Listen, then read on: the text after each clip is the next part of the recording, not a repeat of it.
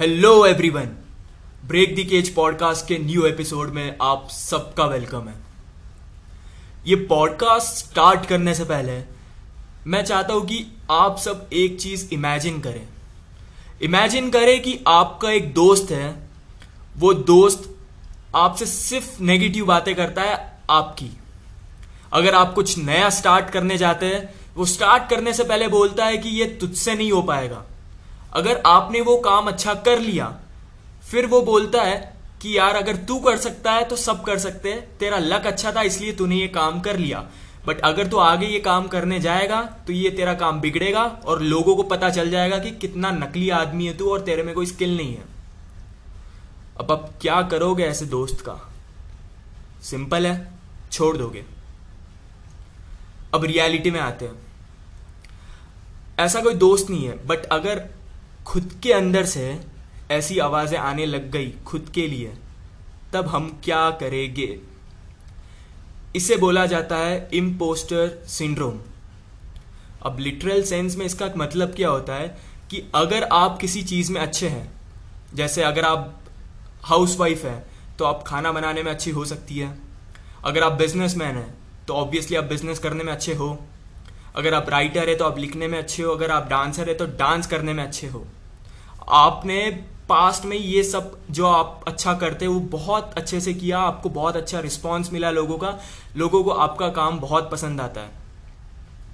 But next time जब आप वो काम करने जाएँगे नेक्स्ट टाइम अगर आप खाना बनाने जाएँगे नेक्स्ट टाइम आप कुछ नया बिज़नेस स्टार्ट करने जाएँगे, या नेक्स्ट टाइम आप कुछ नया लिखने जाएँगे तब अंदर से एक आवाज़ आएगी कि पास्ट में मैंने जो भी किया अच्छे काम, वो एक लक की वजह से हो गया। असली में मुझमें ऐसी कोई कला नहीं है और इस बार अगर मैं करना चाहूँ तो काम बिगड़ेगा और लोगों को पता चल जाएगा कि यार कितना नकली इंसान हूँ मैं।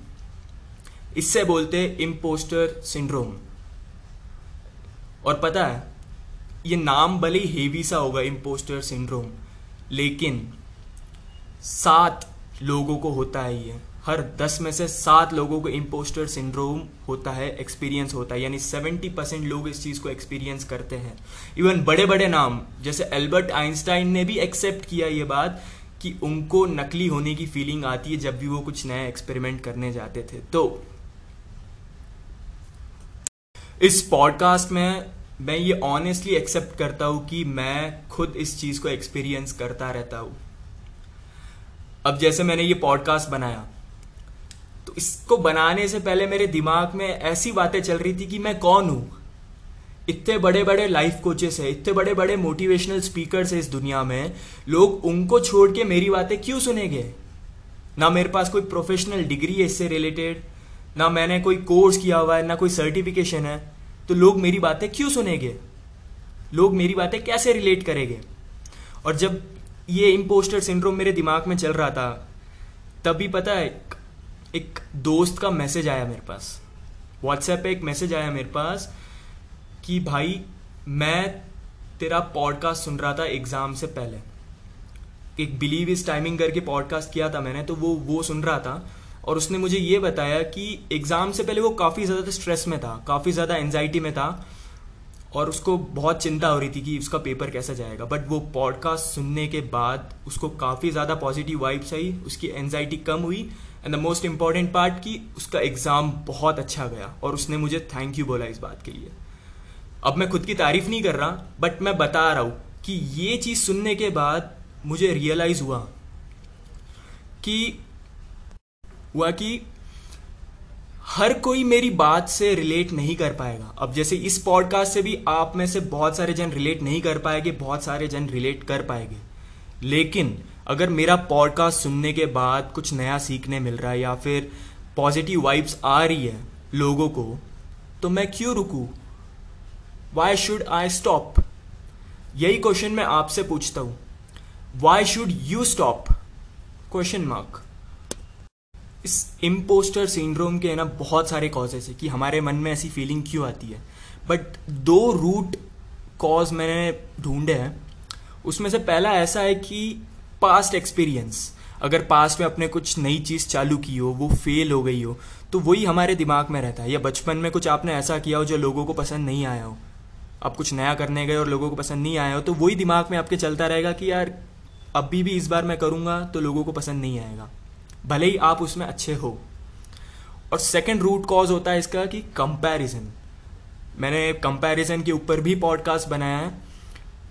एंड वापस मैं यह बात बोलूँगा कि जब हम खुद को कंपेयर करते हैं किसी और से तो लास्ट में होता क्या है कि हम सेल्फ नेगेटिव टॉक में इंडल्ज हो जाते हैं और खुद पे डाउट करने लग जाते हैं।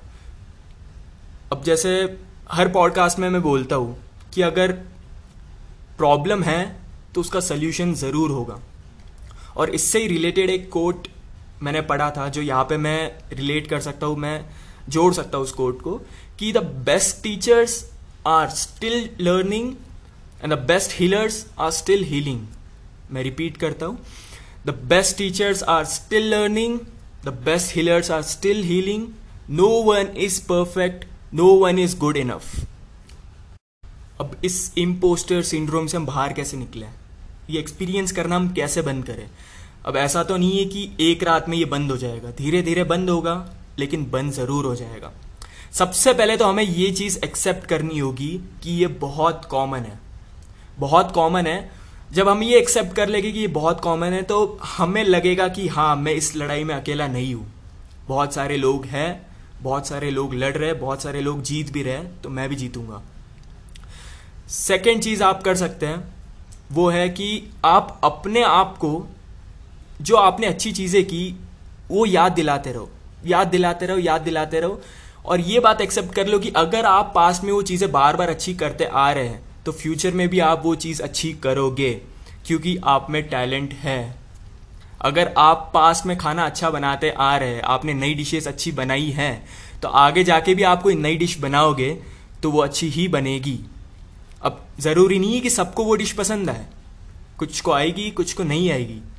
बट आप अपने दिमाग से ये निकालना छोड़ दो कि I am not good enough और सबसे बेस्ट सोल्यूशन है इस चीज़ का स्टॉप कंपैरिजन जब हम कंपेयर करना स्टॉप कर देंगे तो देखना कितने पॉजिटिव रिज़ल्ट आते हैं इससे रिलेटेड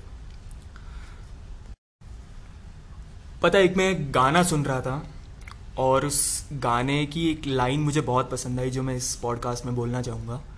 वो लाइन कुछ इस तरह थी कि when your inner voice says you to keep quiet that's the exact moment you should shout loud जब अंदर की आवाज़ बोलने लग जाए कि चुप बैठ, वो एग्जैक्ट मोमेंट है, तब ज़ोर से चिल्ला दो।